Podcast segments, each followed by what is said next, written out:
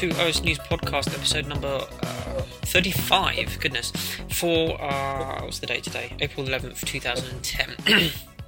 Um, I'm glad to say that uh, besides myself, Kroc, and Thom Holwerda, your regular hosts, uh, we're joined by OS News reader Mark Henderson, who has uh, volunteered his time to uh, to join us on the show today. Thank you very much. Uh, no worries. Uh, Mark is a uh, another Brit, um, so hopefully you've got two thick slices of uh, accent to, to chew through. Excellent. Americans just can't get enough of that British accent. um, Mark, uh, you should probably tell us a bit about yourself. okay, no worries. Um, well, I'm a software engineer by trade. Um, for many years, I was um, working um, mainly with Borland products. So I did a lot of Delphi and all of the sort of stuff that goes along with that.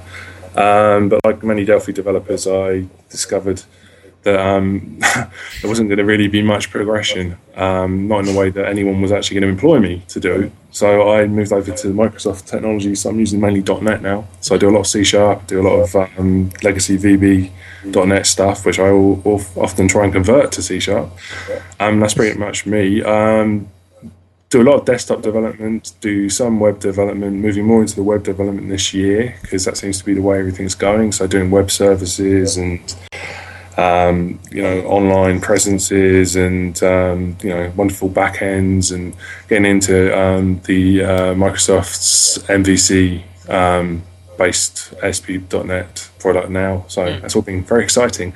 Hopefully we might do some Silverlight as well, which I'm sure you're all you- going to start. Well, I, I, well, are you, you you're developing in what sort of a mid-size, enterprise-size sort of company?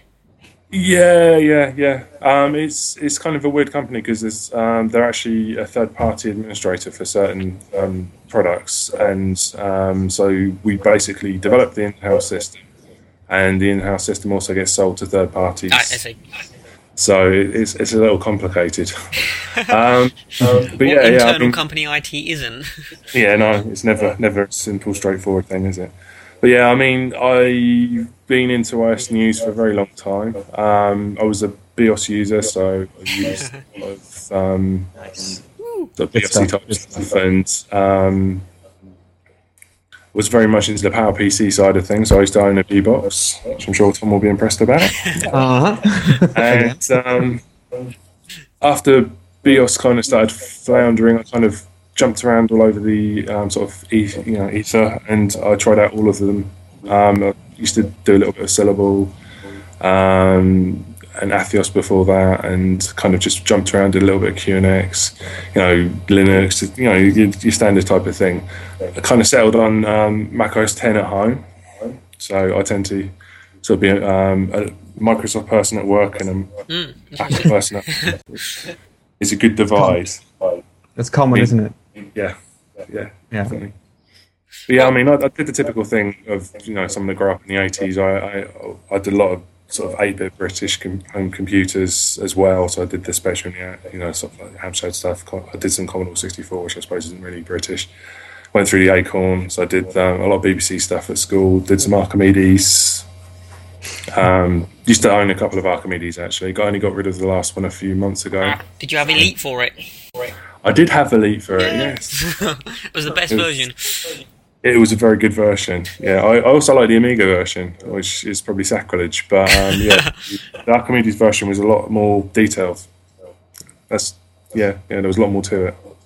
We should uh, let's make a move into our topics today. Um, well, actually, we, uh, this is unscripted as usual, so I don't know what the topic is today. But I suppose there's a massive, great, big, glaring, uh, uh, unavoidable chunk of news uh, about sort of Apple's whole stance, as it were, on the developer world this week.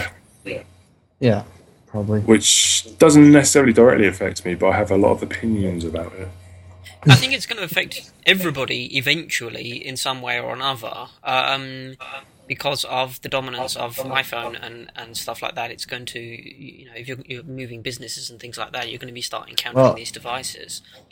Well, but you know, dominance is kind of a relative word, isn't it, regarding uh, the iPhone? I mean, when it comes to press attention, it certainly is dominant. But even the smartphone market itself it technically isn't dominated by the iPhone. Again, press-wise, it is obviously. I mean, the number of the, the amount of attention it gets. But in the end, you know, um, um, um, Nokia is still selling. I'm not entirely sure, but I believe Nokia worldwide is still selling more smartphones. Of course, uh, um, um, um, RIM is still selling more smartphones, etc. And so you know, it's it's uh, dominant, yes, in the sense that it gets the most attention. But whether it's dominant in regards to um, you know actual market dominance, I'm not even sure. I don't think it is the case actually. Just No, wanted to understandable. mention that. Um, I think we should just quickly recap. I just wanted to read out what the the, the items were.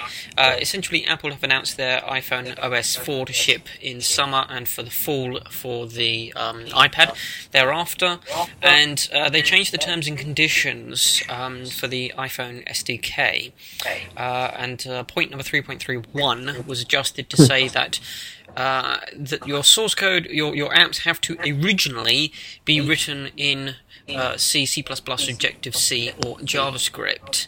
Um, essentially, that that preventing people from using uh, third-party compilers and also from sort of frameworks as well, which will compile down to uh, from a, a different language such as .NET uh, in the case of MonoTouch into an iPhone app, uh, and this is extremely riled up the uh, the developer community because it's kind of stepping on people's choice of what tools they want to use. Yeah, I mean, from my perspective, having actually done iPhone development, Objective C is hard to get into to begin with. It's, there's no getting away from that. Um, it's very different. There's a lot of things that are done differently, yet isn't that different. I mean, if you've ever done any kind of C, um, C++, or even sort of like Java or, C Sharp, it, syntax wise, it's very different in many ways, but very similar in other ways.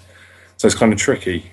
Um, me personally, I think they're going they're going to make a lot of people angry um, because I know for a fact that there are a lot of people that um, have small companies that had a lot of money invested in, say, C sharp programming, for example, that thought when the um, the Mono Touch um, from Novell came out, um, oh great, that's it. You know, we're, we're going to now be able to develop these apps, and we're not going to have to learn a whole new skill set to do it. We're, we're going to be able to use, you know, the the tools that we're familiar with.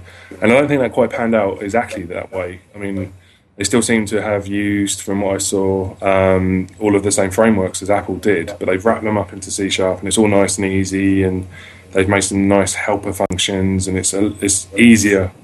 It's um, you know less hard to get into if you have um, C sharp knowledge.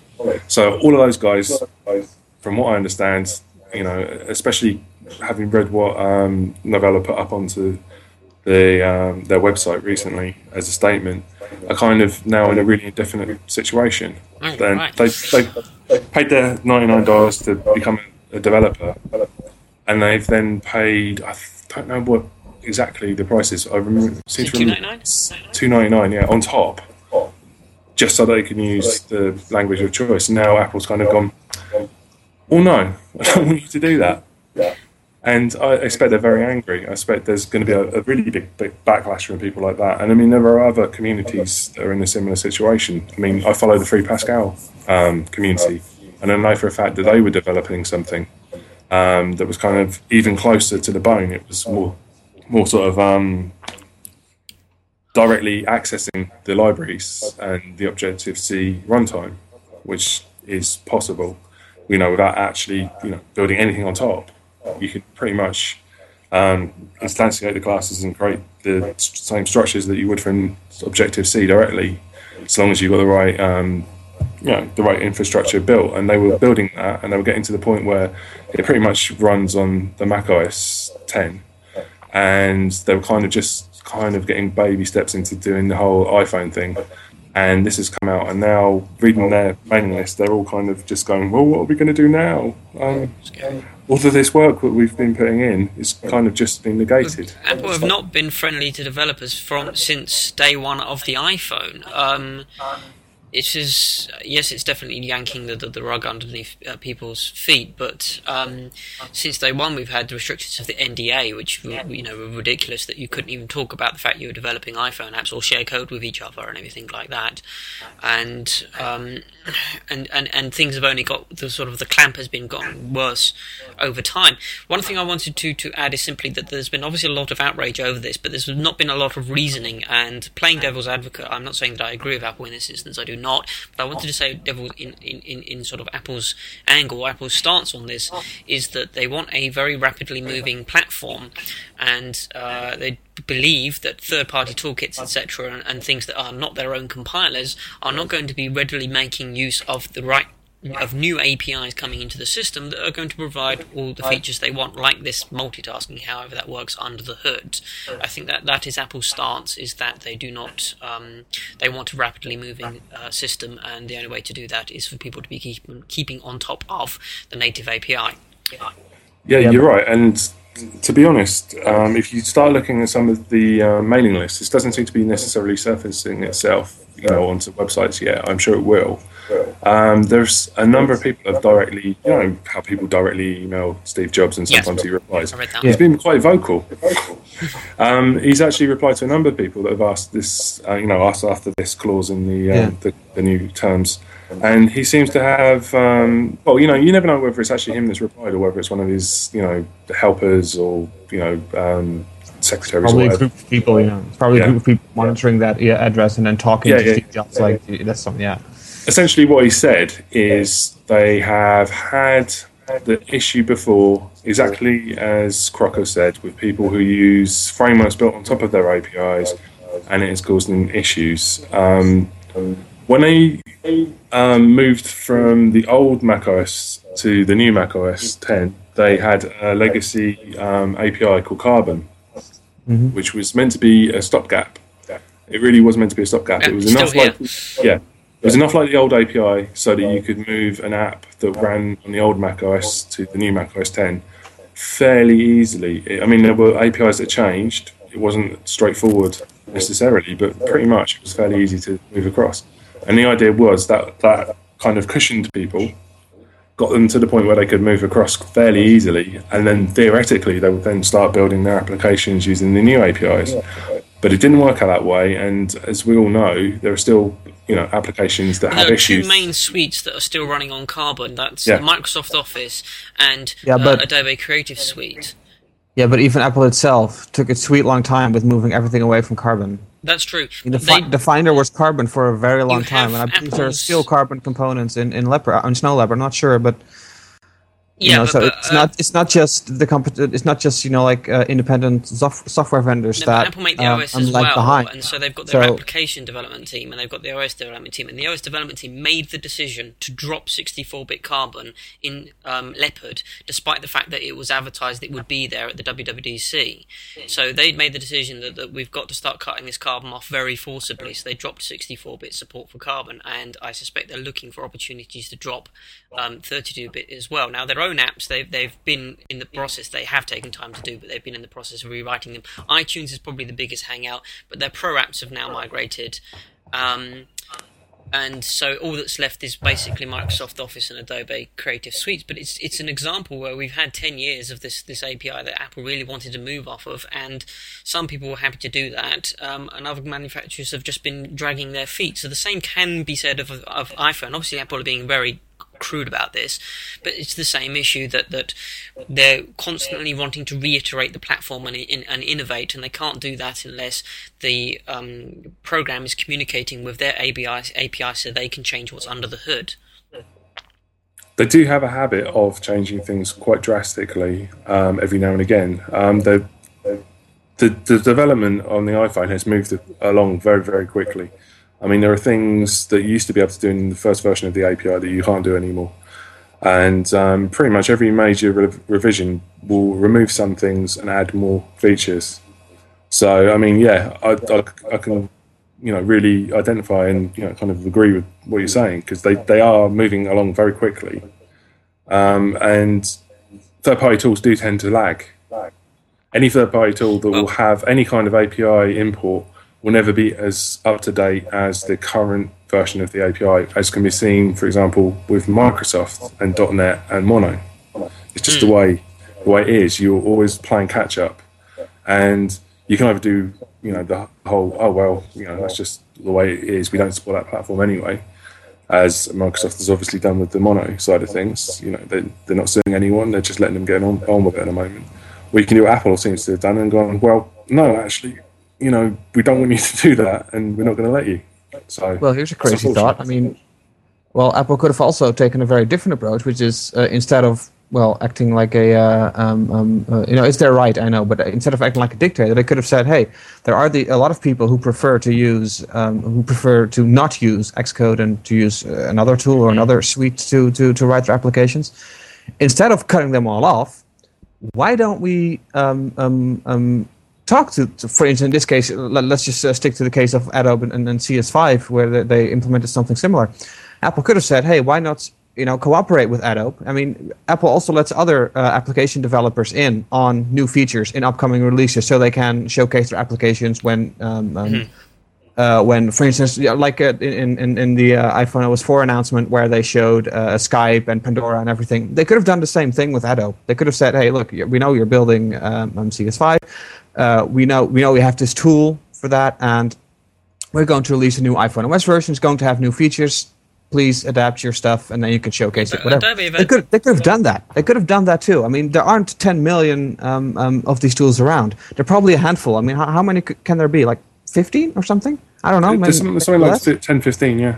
Yeah, yeah, so, they could have done that. They could have they could have cooperated instead of and they've had ten years to, to, to move off of like um, off of carbon, and you know it's taken yeah, how long to get Flash sorted out? Uh, you know, but Adobe yeah, as a company and CS5 is a massive, massive bastard product that takes a, a, a, huge amount of development work. Whereas you talk about Pandora and stuff are small applications that one developer can, can work on, and, and they can make changes in one day. Whereas CS5 is, is is compiling directly to the ARM executable to run on um, Thingy. That's not something that they can align with um, Apple's new APIs because they're basically developing a whole uh, sort of an almost an operating system in their own to be able to compile to those sets of APIs. It's uh, it must be a massive engineering task, and Apple don't want to be stuck in this having to wait for everybody else because, uh, well, because they're paranoid, um, but they want to keep themselves ahead of the competition.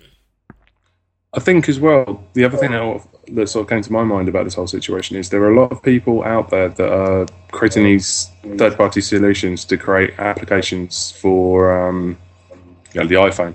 And some of them are doing it in a very simplistic way so that it's almost, you know, click, click, click, fill some text in here and you've got a new application. So I can agree with Apple trying to remove those type of applications. Um, with Flash, mm, it'll be beneficial in a way for them to have it, but you know, it's kind of also then Adobe getting their own way. Um, and with the other tools like MonoTouch and such, um, they're making a lot of money, a lot of money on top of you know what the developer is already paying for.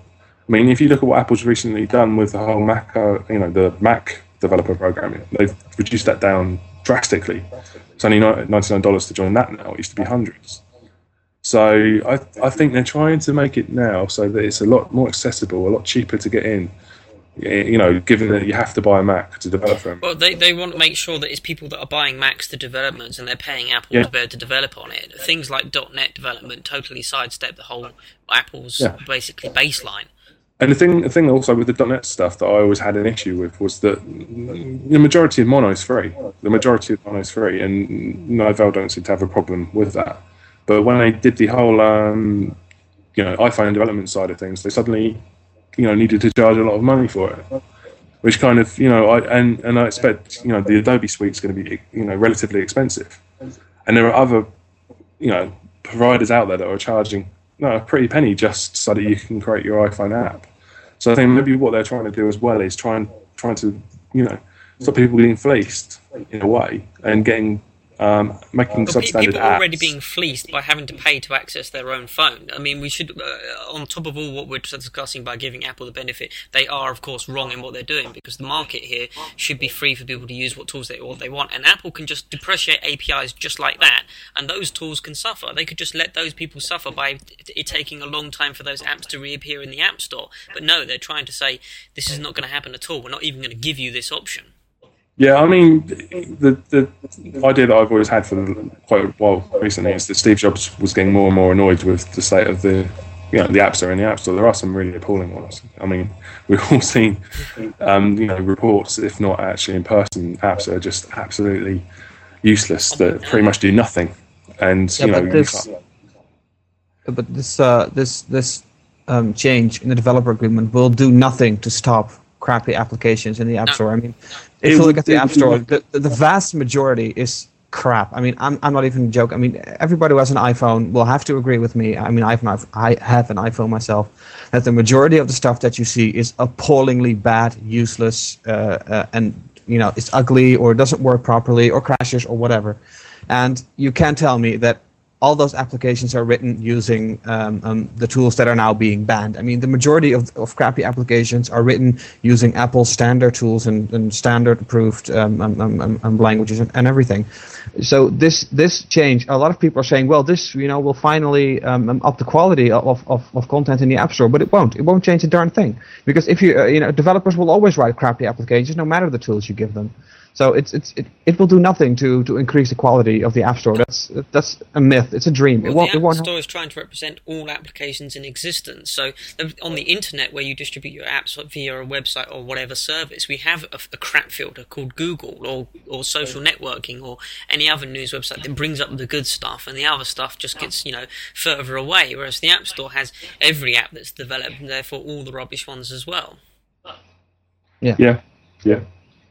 I mean, from my perspective, um, having obviously used Objective C, I, I can see how the you know it's, it's yeah it's, it's possible to write crap apps, but the the thing is that you have to actually sit down and learn the API, um, which in many ways I would hope would mean that people who were just you know in it for the you know writing a crappy little app where it just downloads a few pictures and or you know downloads a RSS feed or something you know the, the kind of apps that really shouldn't be in the store, kind of apps where the guys that I mean there was a pu- like, published list here a while back where some guy in I forget where it was somewhere in the Middle East that had written hundreds and hundreds and thousands of apps that all got chucked out at the same time. And essentially all they were doing was just you know reading RSS feeds. Mm. They was charging like 99 cents an app or whatever.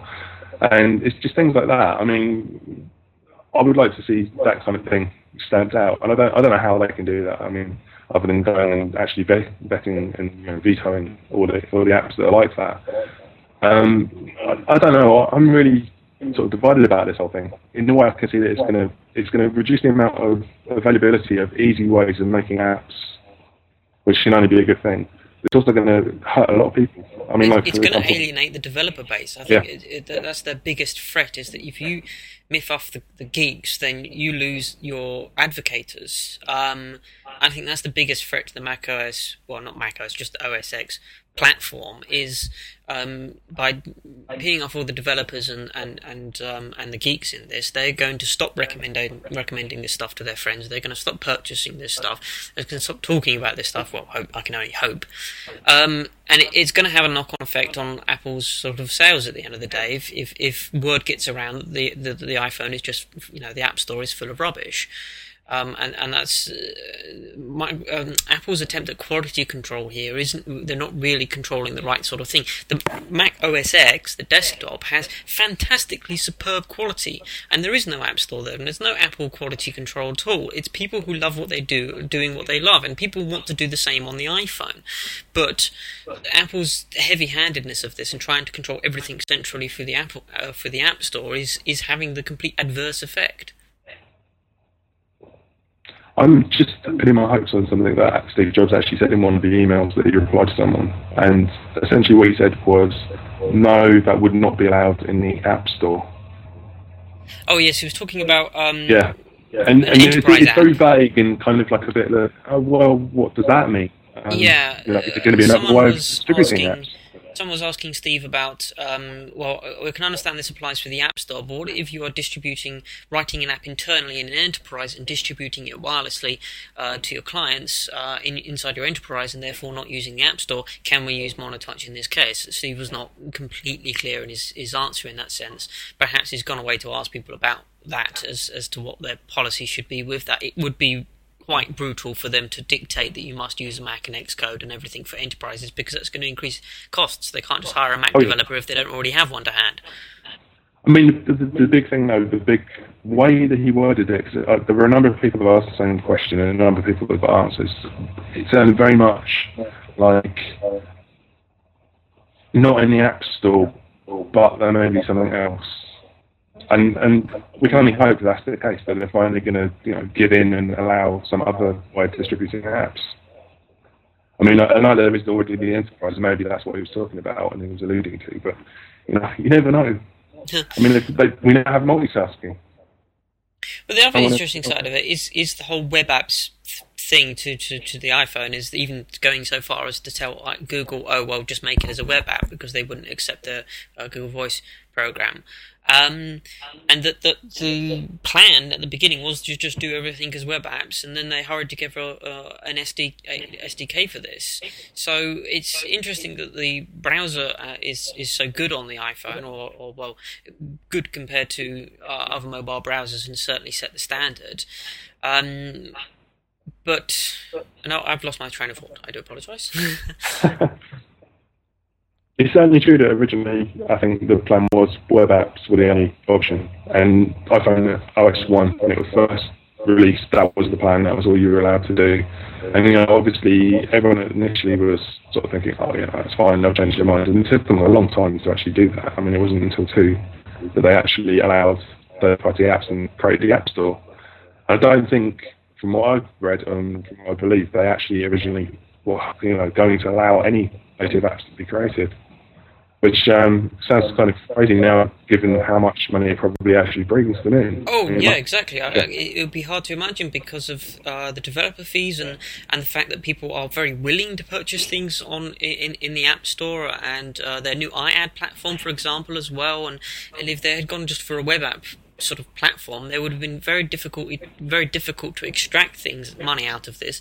Not least again the API problem. The web would also have presented as sort of a somewhat a bit of an API problem because you wouldn't be able to easily come up with things like Game Center, which is a centralized gaming system through web apps. That would be very very difficult for them to do to be able to, to corner that. Um, so Yeah, but the whole the whole game center thing obviously you know was was only thought up you know in, in, in maybe in the last two years or something not right from the start it wasn't a plan no, because no. it, the, the whole gaming thing i don't think apple anticipated how popular uh, the ipod touch and the uh, and the iphone would become for gaming and uh, so I don't think that was a consideration, you know, in the early days. This, this is this is something relatively new. They basically looked at Xbox Live and put it on the iPhone. That's basically what they did, which is great because achievements and multiplayer are, are really fun. But uh, I know from experience, and I'm looking at my Xbox right now. so never mind. It's uh, you know, it's, it's uh, that, that, that's a really cool thing, and that's uh, you know because we've been talking about you know the whole uh, SDK uh, right now, and uh, that's some some some negativity in there. But uh, we should also talk, I think, about the new features in iPhone OS 4, because um, I was positively surprised by the things that are coming, and uh, you know we, we started right off the bat and all the negativity and everything, and I'm probably not everybody anticipates me to bring up the positive points, but um, um, but uh, I think there are a lot of cool things coming in, in iPhone OS 4 too. So apart from, of course, the fact that you know the SDK agreement, that's uh, SDK agreement, that's bad and that's not. But we've talked about that enough now. I'd say. I mean, I know I don't know what we could add anymore. Uh, uh, you know, this we'll see. We'll see how it pans out. I think that.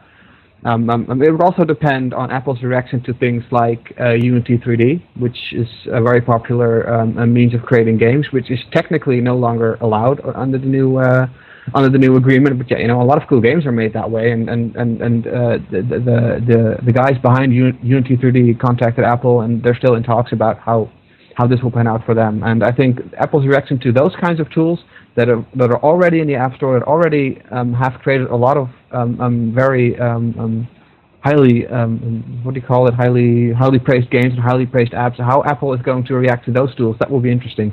In other words, when the new when iPhone OS 4 is released and the actual agreement goes into full effect, will they actually start removing applications already in the App Store? Um, um, that are allowed now, but will no longer be allowed once the, uh, the, the new clause goes into effect. We'll see. I think if if if, if only new applications are banned, then I don't think it will. It, I don't think it will be even that much of a problem for normal users because you know those applications won't arrive on the doorstep anyway. But if suddenly all sorts of applications start to disappear, then you know it. it that will be. Mm-hmm. Yeah, so that could be. Uh, anyway, um, yes, you were mentioning positive things. Yeah, positive things. A lot of positive things, and I want to talk about those too for a change because, yeah. So uh, the the multitasking, of course, is not really multitasking, but it's uh, basically uh, creating the illusion of multitasking, which is I don't really care how they do it, but as long as I can run the same applications and switch quickly, I'm very very happy. So I think that's good, right? Or, yeah, the, the UI was pretty nice for that. I, I the, the, implementation is exactly as I expected it would be. It Would be just background daemons to pick up uh, audio and, and things like that, and then just a sort of a freeze and unfreeze state for the, the applications, yeah. uh, and then just a nice. Uh, they they've really thought about this from the user perspective as to what's going to work for all these users. Because if the feature's got to be there, it's got to be used, and it's got to be enjoyable, and it's got to it's got to work ultimately. So they've they've yeah, done a good job there but it's not it's not that new because it's more or less the same what as what as to what Android does, except for the fact that on Android, because of all the freedom, uh, everybody can create background services. But in the end, uh, the multitasking implementation in, in, in, in Android is pretty much the same as to what iPhone OS 4 does now, which is you can freeze and unfreeze, and you can have services running in the background, specific services. But of course, on the iPhone, those background services are controlled by Apple, so you have like the audio service and the voice over IP service, etc. And on Android, of course, everybody can create a service and run it if they want to.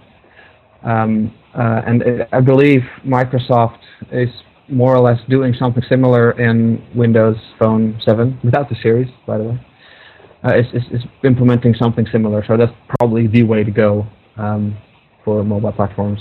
Um, so yeah, that's good. I think another positive thing, as ridiculous as it may sound, uh, is that we can finally change the background on our iPhone. But not on the 3G. Not on the 3G. Yeah. Oh, no, I mean, not on the 3G. No, not on the 3G. 3GS. Oh. Yes. 3G now. Oh, no. Well, you, might, you can which, run. Which I think is ridiculous ridiculous thing. Uh, multitasking I'll give them, yeah, maybe the 3G in there of um, multitasking given that it's only got half the RAM. Background image, I don't think that was necessarily one to leave out of policy. I mean, it's the early beta anyway. But anyway, go on. Yeah, crazy. I, wow. I, didn't. I didn't even. I didn't even know that. That's kind of. Yeah, that's stupid. That's. Yeah, I agree with you. That's kind of silly. Uh, it, it's, yeah. it's possibly something I shouldn't have said from my personal experience. Um, well, what more new stuff do we have? Well, Game Center, obviously, which is really cool, multiplayer and achievements. As stupid as they may sound, achievements. Trust me, it, it, it sounds really it's the stupid. new score. It's yeah. as simple as that. You know, points don't matter anymore. It's it's achievements. Yeah, but once you have, once you see that stupid little list and you see things that you can actually achieve, you're good enough to get them. You want to have them. It's, it's stupid. I never would have thought that I would be that kind of person, but it turns out that I am. So that's uh, that's good. Uh, and multiplayer, of course, is always nice. Um, then we have uh, the folders thing, which is uh, a lifesaver. I have now like four or five home screens on my, my iPhone, and I can bring that back to one, which is uh, which is positive. Um, what more do we have? What um, uh, I kind of lost. I'm going to bring up the, the actual article. Um, here, there we go. Of course, you've got you've got the 3D dock the dock's now looking like um, snow leopard. right. Yeah, which is ridiculous. which completely pointless, but still. That's the first thing that I always change when I'm at a Mac, is that I change the dock back to the two-dimensional view, because the 3D thing, it, it, it isn't actually 3D, and it's ridiculously ugly. At least that's my... that's my... Uh, my Strangely, my, on my Mac at home, um, I it depends on which account I log on to. Uh, it, for the account I use for developing, I have it down the side, so it automatically isn't 3D. Yeah, yeah. But um, the one I'm logged on today has got 3D, so. Oh, something we should be discussing is Apple's iAd. I think this is particularly Yeah. interesting. It it seems to be a good idea in so much as they're going to control the way that the ads are being given. Um, a lot of the ads in some of the applications that you will um, find at the moment in the app, uh, in the App Store, kind of annoying. if if they can think of a better way of putting in ads where I can still see you know what it is that they're supposedly you know wanting to sell, and they can create me some way uh, as a developer of making revenue off of those ads, then that's fine. I'm, I'm not not gonna you know complain about that. I mean, if they can present it in such a way everyone's happy, Commercially speaking, it's a very, very good idea. Yeah. Um, absolutely. Um, it's a bit interesting that they're taking sort of it's a sort of a 60-40 split, uh, and Apple are taking the forty percent. They sort of I, I don't know how that really rates towards um, other advertising schemes and advertisers, but my theory. um, do you know? well, Ad- AdMob give you next to nothing. Oh, right. In my experience, next absolutely next to nothing for impressions. So My fear have is have that an awful lot of impressions to make any kind of money. Mm. So it, it it's down to how much of, you know the, the 60-40 split is actually being split, you know split from what what the actual you know fee they'll give per impression. Oh yeah, for. that's right. Yeah, what where's the actual money But, I coming mean- from? It, it, it can't you know so long, so long as it actually looks like it's going to make some money, uh, it, it'll be something that I would certainly put into any apps that I would be creating for free. I mean, yeah, definitely. Yeah, but the, the theory here is that Apple could be using this to um, block or, or, or otherwise prevent, uh, just as they are with, with these uh, third-party development kits, is block and prevent other advertisers um, from getting in on this platform and to make sure that all advertising goes through Apple and has their approved touch to it and that it's you know that they like how it looks and everything. It's just yet another uh, controlled channel. Well, technically, if you look at what the actual restrictions that they've already put into the development process imply, that you can't actually use third-party libraries anyway. So you know, like, uh, the AdMob at the moment is a third-party library that you link your code to. You don't get a source code or anything. It's just a library, and Oh. technically, that is actually precluded. Technically, I don't know whether in practice it will be. But Apple are also including extra restrictions about what information you're allowed to collect from the user, such as location, etc. You cannot actually have any advertisements in the uh, application unless the application is an advertisement itself. So they put the squeeze on. They're, they're restricting sort of the freedom that advertisers have um, for things like location-based advertising, etc. And it's uh, just it's very interesting. It'll be interesting to pan, pan it out. It's interesting in the sense that this is advertising that could be very very successful and work. It's interesting that that uh, it's wonderful. We've got a, the iPhone platform means that there can never be any advert blockers, and so you've got to live with this, and uh, and that it's all done in HTML5 as well. There's there's so many aspects to it. Well, I, I, I, well, I never, I, I was never really bothered by the adverti- by the advertisements that I've seen currently in, in the App Store. I mean, it's usually just a, a tiny um, um, um, um, bar at the bottom of the screen, or sometimes at the top. It's not really big. It doesn't move. It's just a static image. But at least that's that's everything that I've seen. So I, I never, I was never really bothered by um, um, the kind of applications that are in there now. But these these iAds, they seem pretty intricate with games and and, and, and videos and and um, um, um, um, uh, all sorts of other stuff, images, whatever. I'm kind of um, wondering how large those advertisements will be. I mean, if if, if you looked at the um, um, the Toy Story ad that they had in there on the uh, uh, um, um, that they showed during the uh, the presentation, I would hazard a guess that some of these ads might actually turn out to be bigger in size. Yeah, than unless. Apple, I, Apple could be doing two of- things here. They could be reserving a space in memory or in the operating system for the advert and putting, and, and advertisers will have a maximum limit on this. The, some of the the stuff was streaming, like video, etc. So that would be offsite data. The other option is this could be done via multitasking. What they could be doing here is just freezing the state of the app and switching to another application, which is the advert, um, Yeah, which is just it web still takes up space. I mean, Um, uh, and, if, you stream it, then it would be devastating on your 3G connection if you're outside. Yeah. Well, it wouldn't be for me because I have an an, an infinite, uh, what do you call it, an, uh, um, uh, an infinite contract, whatever. But I know that a lot Yeah, of people don't. But it would only be Uh, doing that surely you if know, you are actually clicking on the advert, because it's only a static image in the instance that you're not Um, Yeah, you know, streaming video, etc. But I think there's a possibility they could be doing this using um, uh, the actual multitasking component. I've, I haven't got access to the SDK. That would be interesting to know if that, that's the case. The, the reason I'm interested in that because what about the iPhone 3G and stuff that doesn't have multi that they're not porting multitasking to? Will that have iAds and how will that work on there? Are they allowing multitasking for ads but not multitasking for apps? that would be. That would be ridiculous. I think I think you're right. I think iAds is going to be a separate application that is loaded and multitasked. Because it's Um, using the native from- APIs and everything. yeah. And it's HTML5, From- so it must from be my experience, Given what I've already said, and without you know uh, breaking the NDA, um, it's not on the 3G at the moment. So Yes, yeah.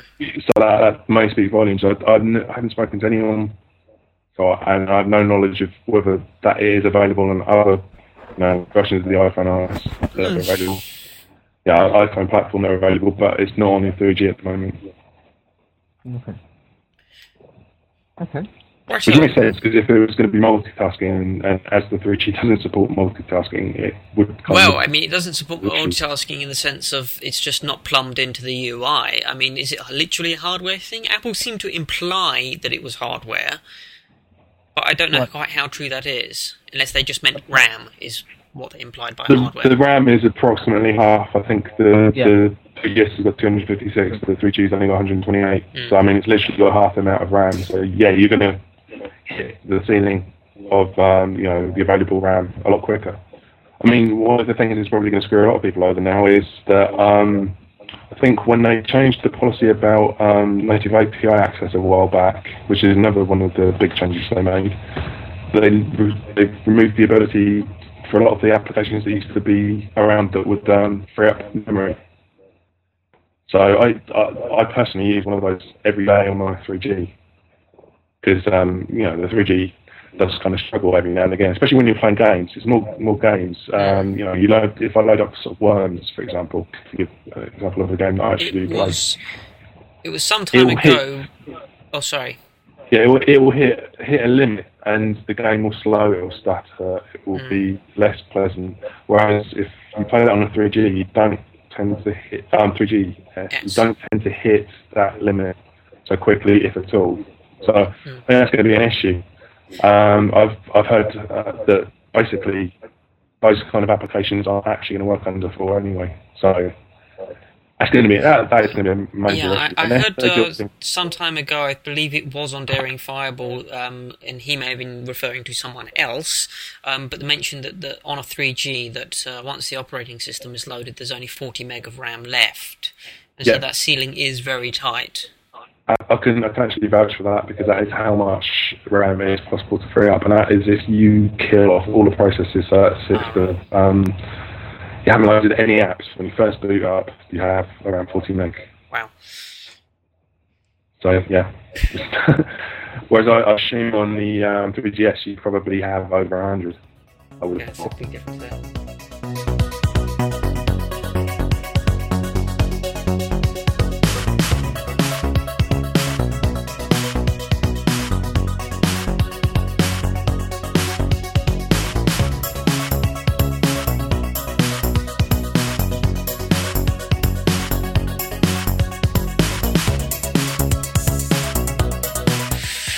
Right, should we move on? Probably. I don't know to what, but yeah. It's uh, 8 o'clock now, uh, Mark, if you wanted to. Yeah, yeah. Um, unfortunately, I might have to bow out now. I, I need due to other commitments, unfortunately. But yeah, it's been great. No, I understand. That was my fault for being so late starting. Thank you very, very much for being able to, to, to, to join us. Um, Thank you. Yeah, we really appreciate that. It's great to have other people, especially OS News readers, on the show as well. No worries, and uh, I'm glad glad to come back anytime. Thank you. That's Right. good. Have a nice evening. Yeah, You too. bye bye. Bye. Thank you. Let us find something. Okay, well, what would be, are there any remaining things that we should talk about? Probably, I'd say. Uh, haiku. We have haiku news, don't we? Good Where news is is it? Where always is it? news. Where is it? There it is. Yeah, they've um, um, um, um, hired several of their regular coders. They actually hired them, as in they're paying them money to code. And uh, this has already led to some pretty decent improvements in the operating system, like the uh, Web Positive browser, which is uh, implementation of WebKit, including multi-process browsing and, and you know like process per tab like Chrome, and a very relatively decent interface. Uh, it already works very well. Um, I haven't t- tried it out myself yet, so I'm basing this on other other people other people's comments um, which is pretty cool. And they've hired, among other people, uh, they, have hired um, um, um, um uh, Stephan to work on that, which is pretty cool. They've also hired a number of other people. The most interesting of which is probably um, uh, Ingo Weinhold, who is uh, more of a, low-level kind of guy. Like he works on the kernel and, and POSIX compliance and stuff like that, which is of course really, really important, uh, especially in an operating system like that. So yeah, that's actually pretty good news. And uh, the list of things that they still need to fix for, uh, at least the things that they want to fix for uh, the second alpha release, is a relatively short list. So that's so that's good. Um, so with a bit of luck, um, things should speed up, um, and hopefully. Well, I put this article up. Well, of course, because of the news value, but also because right at the bottom of the article, I could say that you could donate to Haiku. Um, it, it's it's I was I wasn't kidding about the fact that I don't like uh, saying stuff like that on OS News. I don't, you know, if we're not a charity, basically. I mean, it's not my job to put your donation projects on the front page. But um, as most of everyone here will know, um, I kind of have a soft spot for for for that stuff, and I kind of broke my own rule there. So I, am I'm, I'm hoping that this gave the uh, some extra some extra cash to uh, uh, hire even more people, hire the same people longer. Well, what they're paying is is not a huge amount. It says it's a total of 800 hours for 8,000 US dollars. So it's kind of just sort of like compensation for people who are already involved in the project and already committing hours. And so it's not like uh, as the names you've mentioned. I mean, I don't personally know them, but uh, uh, they're people who are already involved and they don't have to spend time learning the you know learning the code first yeah, uh, and etc. Yeah. They're really getting sort of some compensation as thanks for all the effort that they've been putting in anyway. And it is is just a really good design for the operating system. Yeah, I mean the fact that they've been able to raise that much money uh, in and of itself was already pretty hmm. amazing for such a small project. But then again, you know there are so many um, um, BeOS people still around um, who knew the operating system from back then. Uh, they're still around and they're donating money, so that's that's that's good. Um, and seeing it being produced like this instead of uh, you know making uh, of using that money to buy flashy websites or all that oh, or to make flashy websites or whatever they're actually putting the money where it makes sense which is development. So that's uh, mm-hmm.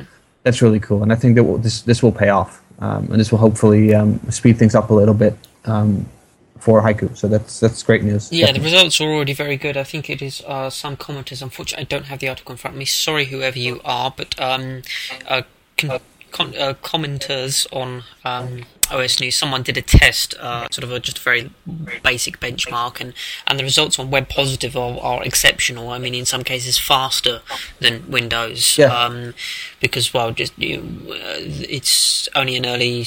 The, the port isn't finished yet, uh, but just Haiku is just a very, very efficient operating system, and really, it's going to be hardware support that's going to be critical going forward. Yeah, that's always, always the case, isn't it? I mean, yeah. hardware support is always difficult, and uh, uh, of course, one of the uh, positive sides is that we're seeing uh, in, in, the hardware market, we're seeing um, a lot of relatively standardized uh, machines these days. For instance, netbooks, which are all more or less using the exact same hardware, so you can really target those things and have a, yes. they have a lot of well-supported machines. So that's pretty cool and of course um, um, we have uh, they can borrow a lot of stuff or at least uh, yeah, not, not necessarily borrow code which they're doing by the way but they can borrow um, insights from uh, bsd projects which use the bsd license. So they've got like compa- compatibility layers for um, um, FreeBSD drivers network drivers which is pretty cool. They're also working on something similar for wi-fi which is uh, also very very handy and pretty crucial these days. Mm. so you know because of because open source has become so popular it's it, it they can they can learn a lot of stuff from looking at other people's code, basically, for the same types of hardware that Haiku needs to support, which is pretty cool. Um, yeah, what else? Um, no, I don't have anything further to add to the Haiku no. stuff. Okay. Uh, you have some experience with QNX, don't you? Well, yeah, it's a long time. Oh, it's a long time ago, but yeah, I do. I I really liked it. Uh, not not necessarily not just the, the, the, software itself in actually using it, but also the whole concept behind it, uh, the, the, the architecture, how clean it is, and how um, um, um, um, um, um, what do you call it? Componentized everything is. It, it's really it looks really efficient. I don't know. I mean, I like again, I'm no developer, so I don't know if it's actually. Uh, uh, as good as everybody says it is, but uh, I kind of assume that it is. But even using it back then as a uh, as your uh, as, a, as a desktop operating system, it, was it was a lot of fun to use. It was uh, it had a really interesting interface. It was fast, ridiculously fast, um, and it was it looked good especially back then. It, it, still has a very clean look to it all, um, which is pretty cool. And yeah, and now it's been bought by uh, RIM, by Research in Motion, the the BlackBerry, uh, uh, the people behind Black, or the company behind uh, the whole BlackBerry thing. Again, I've never seen a BlackBerry in real life, so I have no idea what it is. And there are a number of um, possible uses uh, QNX could have for RIM, but I think I, I, I believe that the, the biggest one is the intellectual property that they bought by buying QNX because QNX is a very old, at least in technology terms, a really old company. They started in 1980, and you know they've done a lot of hardcore stuff in the operating system business and uh, you know in in uh, in IDEs and stuff like that. So they, I'm assuming that QNX has an immense patent portfolio, and of course, uh, as we all know, uh, the smartphone and phone business in general is currently bogged down by a whole number of large lawsuits and I believe RIM is still um, kind of on the fringes on that, on all the lawsuits, but you know it's inevitable that they'll get sucked in at some point too. And then having something like uh, QNX patent portfolio, uh, you know, backing you up as a defensive option, I think that's uh, very clever actually. And I don't mm think QNX has been that expensive. They're successful, but it probably isn't. It, it isn't a high-profile uh, acquisition. No, this is embedded but, stuff. It's a really serious yeah. kernel yeah, it's it's yeah, exactly. It's serious stuff. It's uh, it's big boy stuff. It, this isn't you know this isn't uh, uh, the kind of stuff that uh, you know that, that, that Apple does with Mac OS 10. It isn't the kind of stuff that that that uh, Palm does with WebOS or that Linux does. This is really serious stuff. Um, I mean, QNX powered the um, powers medical equipment. It powers. It, I'm not sure if it still does that, but it powered the mechanical arm in the space shuttle. You know, this is uh, this isn't this isn't uh, stuff that's being coded in the basement and then uh, throw, thrown out there and let's see if it works. It's stuff that works. Period. So it's uh, also it's in cars. I mean, you don't want software in your cars to break down. Um, so this is um, this is serious stuff. And a lot of people also saying that maybe uh, uh, RIM is going to use QNX as the base for the next generation of of uh, of the BlackBerry operating system, which could be. I don't know. Again, I have, I've never used the BlackBerry operating system. I have no idea if it's awful or good or whatever. Don't know. I, I assume it's something like um, uh, Symbian, which means that it has a lot of good stuff. Meaning, uh, for instance, in Symbian on my uh, Nokia E71, multitasking wasn't a problem at all for the for the battery. It didn't matter. You could have ten applications open, and I didn't notice it draining battery at all. So it's it's efficient, but at the same time, of course, the interface was horrible. It was slow. It was uh, very unpleasant to use. And I'm not sure if, if uh, that's kind of the, the idea that I get reading about the BlackBerry operating system. I don't know if that's true. Um, so maybe they're going to use QNX to improve uh, or to create a new operating system for the Blackberries. I have no idea. It could be. It, it, I, I really don't know. Um, I have no idea. no. Yeah, sorry, dumping you in that. Um, no, I again in Europe here and the UK, very rarely see them. Yes, they do exist in enterprises and stuff, but it's just not something you see on the streets. Um, I've never handled one before. I've never seen a Palm device, um, Palm Pre or Pixi. Never, never seen one of those. Me neither. They're not even available here. They're, they're available in the UK, but not here. So I still have to wait for those. That's true. So what else do we have? Oh, this is probably something for you. Um, um, the whole uh, well, there are two items actually that right. should be to your liking. Uh, WebKit two Oh yeah, I was going to try. I, I, was thinking whether or not to bring that in along with the sort of the haiku stuff because uh, yeah, WebKit two is is. Uh, let me summarize for people to understand. We all know that uh, Google Chrome um, is multi-process, so it puts each tab into a new process, uh, and so that every, each your tabs are isolated, and therefore if one crashes, then you don't lose your whole browsing session. Um, so Google do that by creating uh, an instance of WebKit in each of the uh, processes.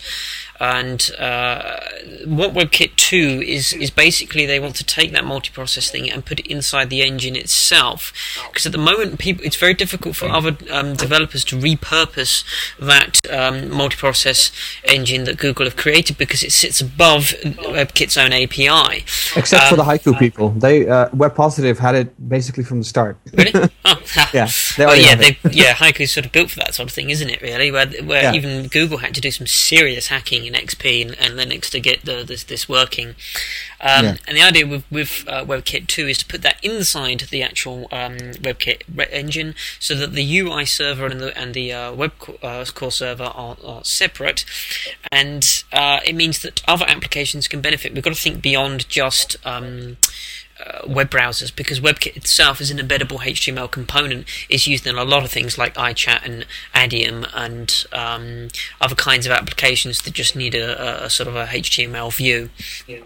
Uh, much like Trident is used, etc., and everything else. So it's called WebKit 2 because it's it's not compatible, API compatible with the old stuff. It won't. It's just not. You, you can't just drop it in there. Um, but it's sort of taking Google's thing and uh, taking a sort of one more step by making it readily accessible to everybody else. It's it's very in- interesting. They've dropped all of this code. It works on Mac and Windows at the moment. It doesn't work on Linux, but this is an open source project. They will accept patches. Yeah, exactly. So it's pretty good. And the other thing that I sh- that you should probably uh, is probably something for you is Google um, sponsoring TheorARM, the uh, ARM. yeah, this was very interesting. I, it just came out of the out, out of the blue for me. Um, me too. Theora, uh, Google have sponsored uh, a, a developer. Um, his website's called Pink Noise. Is it Pink Noise Productions? So this is this is sort of small guy who is who's, who's been creating a sort of an ARM port of uh, uh, Well, and optimizing it for ARM. So uh, replacing certain code that just just doesn't run well or doesn't run at all uh, on Hmm. ARM, and then um, creating ARM optimized versions for that. And uh, technically, Theora is supposed to already be easier to uh, encode. Uh, sorry, decode. It's already supposed to be easier to decode than something like H.264. So by optimizing it for ARM, they should get some pretty decent uh, um, um, improvements for the decoder, which should eventually reach kind of a same level of performance, you know, battery life, etc., that H.264 has. Even though H.264 needs a specific chip for that, so it's it's it's kind of cool that you know. Yes. it. It, makes sense. It makes sense. Yeah, what's so surreal about it is the fact that Google would be sponsoring, sort of uh, picking up on someone who's already been doing this work and, then, and and sponsoring them rather than doing it themselves and in house. Not least the fact that they own um, On2, who could Yeah. you know whip this up, no problem. They could just hit a recompile button or something. So that's what's so weird about it. Uh, it perhaps because Google are they want these things, but they're trying to distance themselves from it in a sort of legal sense or from um, some No. Sort of No, no, no, I- sense? I, I don't don't- I know. don't- I don't think it's like that. I think it's uh, you say hit a button and recompile, but this is um, um, um, um, TheorARM is actually writing the decoder for ARM. It's not just uh, recompiling yes. what existed. It's it's truly completely optimized for ARM. It's, it's it's nothing like recompiling. It requires a lot of it requires a lot of new stuff to be written because you know you can't just uh, um, um, um, just put stuff from uh, that's optimized for x86 or whatever and throw it on an ARM processor. It just doesn't work that way. So it's it's more than that. And I think you know why reinvent the wheel? I mean, why not Yeah. um, already use an open source product so that you know that a lot of people. If if your goal is to spread Theora, then you want this out in the open, right? So why not just use somebody uh, somebody's code who's already maybe already maybe a TheorARM is already pretty good. I don't know. I mean, I've never used it before. Well, he's saying here that really it can good, so- play. Uh, this is like it's still like on 0.03 version. It's it's it's, it's Yeah. very very early stuff, and it says with post processing disabled, I can play a PAL DVD at 725 76 at 25 frames a second, 48 kilohertz uh, stereo check in real time with software UV, uh, YUV. Uh, and so yeah, the the the um. Google need options ultimately, and and this is again, it's it's ensuring that there are going to be options available for them for whatever way the technology landscape goes, is because Yeah. they need to be technology agnostic, um, and Google needs to be on every device that comes along, even if it's they themselves that are not making it. And plus, also obviously the fact that Google uh, with Android, this is this is critically important for Android because the experience on the the, the phone is, is is what's going to sell the phone, and and by people's recommendations, etc. Oh, this is great and that is great and so forth, and it will also help with the chicken and egg problem of oh why you know why bother providing Theora? There's nothing that plays it and so on and so forth. Well, there's also this this other thing, of course, in that um, certain companies have decided to basically bet their entire uh, well, not bet their entire future is a bit heavy-handed, but they've decided to bet on H.264, and partially, of course, because the most popular video site on the web, uh, YouTube, uses H.264. Um, uh, you know, of course, Google is kind of in a heavy competition with Apple right now, a nasty kind of competition, a harsh kind of competition. Google could do something pretty radical in the future by um, converting YouTube, uh, you know, the entire video collection away from H.264 to something else which could be an improved version of Theora, which could be um, VP8, which they also own technically. There's still nobody, nobody, still, still there's nobody who knows what they're going to do with it, but they own that. That could be a pretty big slap in the face for Apple, in that sense. And considering how nasty the competition have become, I wouldn't put it past Google to do something like that, as difficult mm. as it may be and it won't. They won't do it tomorrow. They might do it like three or four years down the yeah, line. Yeah, it's so. going to be in sort of a few years, cool. sort of maybe time scale. Maybe, maybe they're already doing it. Maybe they're already converting everything to something else. Well, they have everything in H.264 for two reasons. One, uh, Flash plays it anyway, so I mean, we're saying H.264, but at the moment, um, they're, what they're serving as HTML5 is, is just those same, very same videos that they would yeah. be serving to Flash, and so they have it in for that reasons. And also, of course, that it was Apple themselves, or, or you know, both Apple and Google uh, thought that it was a wise idea um, to to sort of adopt H.264 because of the launch of the of the iPhone, and that couldn't play Flash, and so therefore that's why it has a separate YouTube application. Um, yeah. Because it, it, was with the release of Flash that you, um, Google did a complete re-encode, and there was you know uh, periods where not all videos are available, and that's now uh, that's common. So doing a re-encode is not a problem. People seem to think this is going to take a lot of time and money and, and storage space. Oh no, it's not. They, they they have several copies of every video already, and, and adding another one is no problem. Yeah, well, and, and of course, it's really important to note that Google has no stake in the MPEG LA, in the uh, licensing authority uh, of, among other things, H.264. Mm. But Apple does a pretty large stake, actually. So does Microsoft. Um, those are two pretty big competitors to Google. Yes. Um, I don't think Google wants to be dependent on the whims of a licensing authority that can basically change the licensing agreement whenever the hell they want.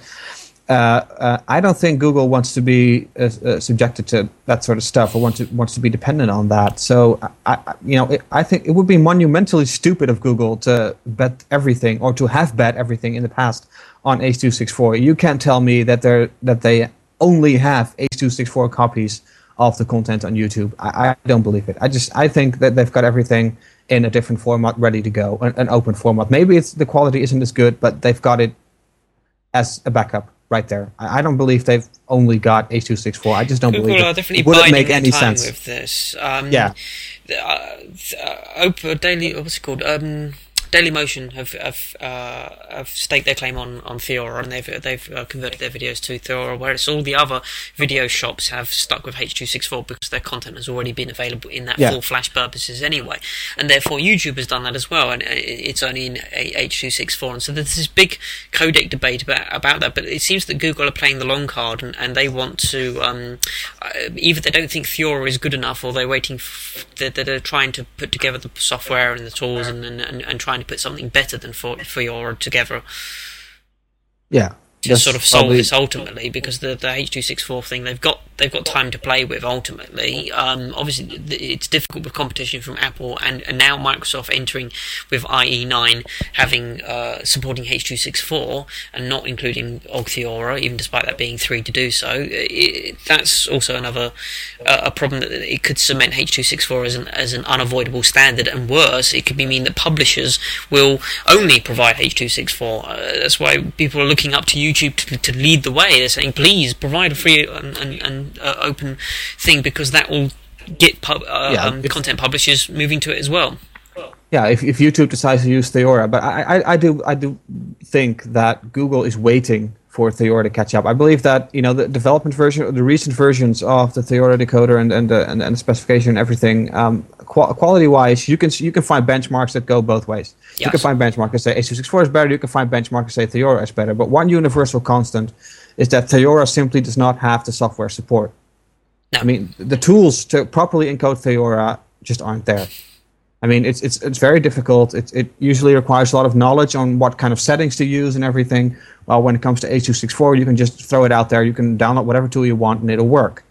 And uh, I think maybe I think Google is waiting, or maybe they're doing something behind the scenes, or maybe uh, this is this support for TheorARM is just the beginning. Maybe they're going to support other Well, video projects as well. Theora being a, a- VP-based codec, it could be that uh, sort of this is a middle ground. If they can get Theora working for now, because the video is on Wikipedia, for example, in Theora, then that Yeah. code could be adapted to maybe a VP8, because that would be in the same lineage as uh, Yeah. as, as VP3, which Theora is based on. So it wouldn't be impossible to adapt that. Perhaps, I mean, I do not understand the absolute in, internal technical workings of, of, of No, but I do I. assume that they're Yeah. because they're in the same lineage and they're based on the same principle that you could adapt Theora code to run perhaps VP8 and, and, and by sponsoring this and getting a decent ARM they can get the ball rolling.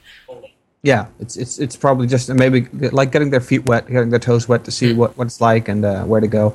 But in any case, I, it's good news. I mean, you and I both agree that we don't want uh, the web to be shackled to H264 in the same way that web has been and still is kind of shackled to Flash. So this is uh, you know this is good news. We'll see where it goes. It's, this is a this is a multi-year project probably. Mhm.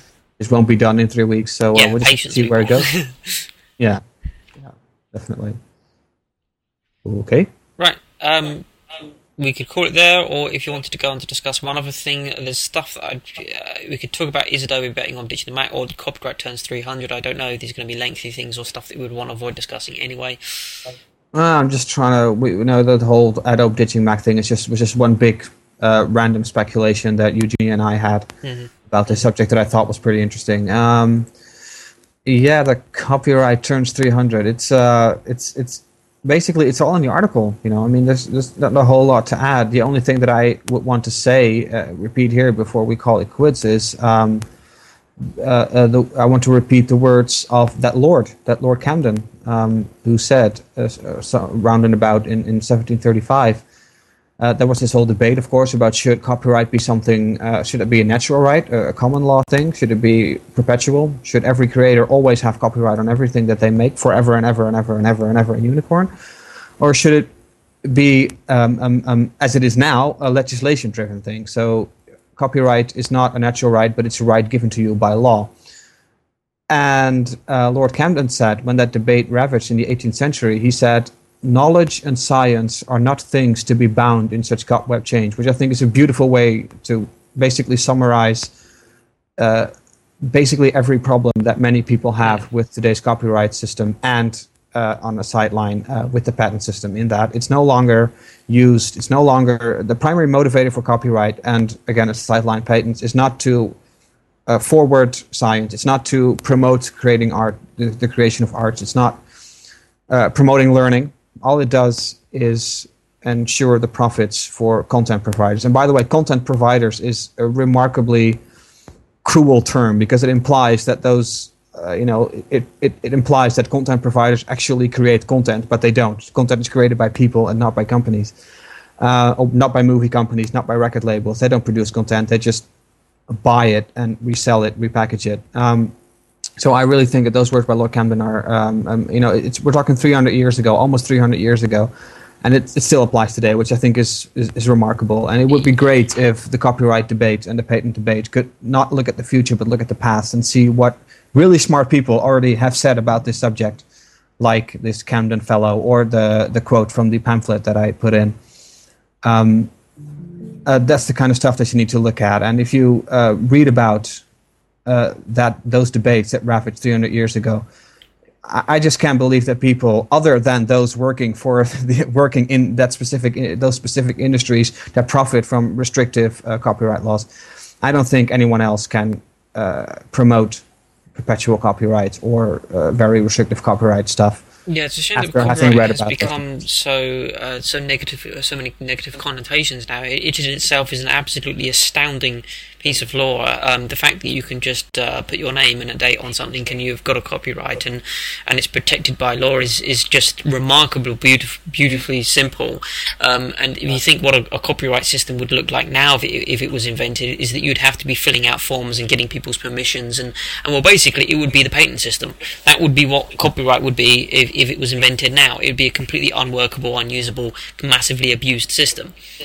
Yeah, and, and and even today it's still abused. I mean, um, um, um, copyright lasts for the life of the creator plus 50 or 70 years, depending on the country you're in. Uh, the, the the the what, what's it called? The Berner Convention, if I'm not mistaken, um, uh, mandates uh, 50 years, but in a lot of countries it's 70 years, which basically means that copyright t- technically is perpetual. So it copyright is perpetual these days, which I think is is remarkably stupid. It's it's monumentally stupid because it hinders uh, the creation of the arts because art builds upon art basically. Um, Mm-hmm. um, the art of today is built upon the art of uh, music today borrows from the music that's been created 40 years ago. I mean, rock today, you know, owes a great, you know, a, a great bunch of gr- gratitude to you know people like Buddy Holly and everything.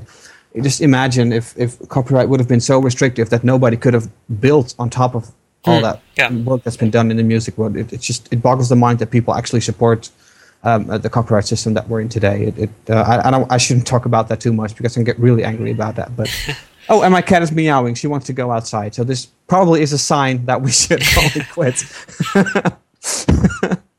so yeah, pretty much. That's great.